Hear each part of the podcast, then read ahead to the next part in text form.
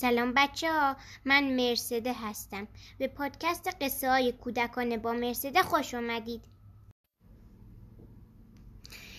بچه ها اسم قصه امشب ما هست فیلی که ورد می‌خواند و نویسنده این قصه هم خانم هدیه افشاره در گذشته های دور حیوانات جنگل در کنار هم به خوبی و خوشی زندگی می‌کردند.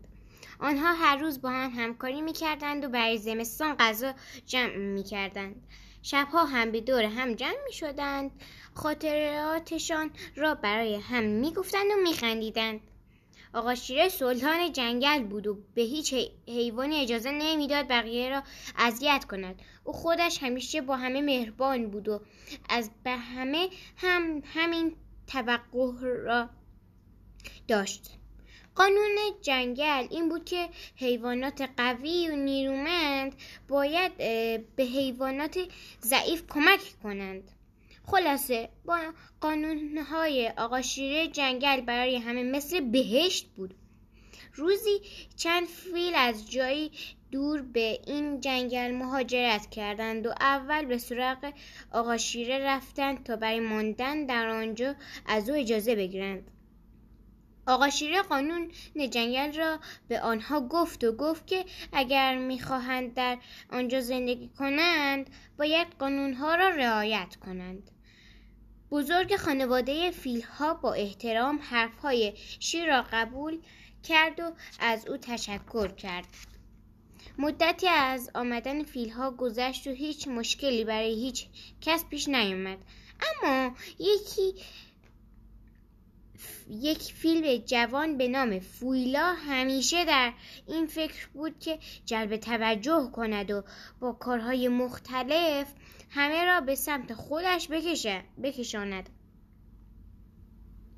یک روز وقتی فویلا لب برکه رفت تا آب بخورد مقداری آب در خورتومش ذخیره کرد و پیش حیوانات جنگل آمد. او به آنها گفت که من ورد می‌خوانم و از خورتومم آب به بیرون میریزد. دو شروع کرد به وردهای عجیب و غریب خواندن و از خورتومش کمی آب بیرون ریخت. عجی مجی لا ترجی همه حسابی تعجب کردند. فویلا که به هدفش رسیده بود از آن به بعد از آن به بعد روزی چند بار این کار را تکرار می‌کرد. حالا دیگر همه می‌گفتند که فویلا یه فیل معمولی نیست. فقط آقا شیری بود که از این کار فویلا ناراحت بود. مدتی بعد بارش باران قطع شد و کم کم خشکسالی شد و آب به برکه حسابی کم شد.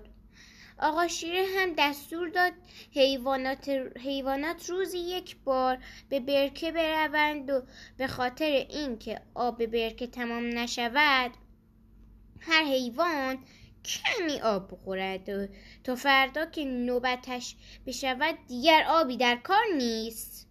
حیوان ها هم قبول کردند و نوبتی به برکه رفتند. خانواده های فیل ها هم مثل بقیه به سمت برکه رفتن تا آب بخورند. اول بچه های کوچک. بعد فیل های پیر و آخر هم نوبت به فویلا رسید.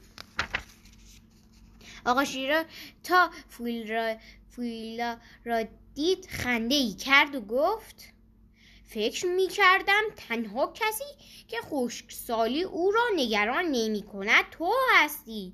نکند وردهایت تمامش تمام شده و دیگر با ورد خواندن خورتومت پر از آب نمی شود فویلا حسابی خجالت کشید. شیر گفت من هر وقت که به لب برکه می آمدی یا خورتومت را پر از آب می کردی تو را از دور می دیدم. اما هیچ چیزی به تو نگفتم. چون می دانستم ماه پشت ابر نمی ماند.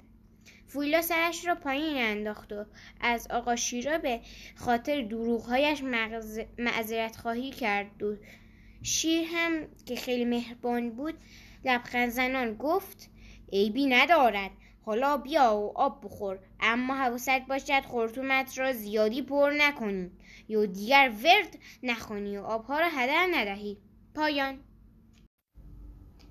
بچه اگه از قصه من خوشتون اومده حتما پادکست منو دنبال کنید تا قصه های دیگر هم بتونید بشنوید. شب بخیر.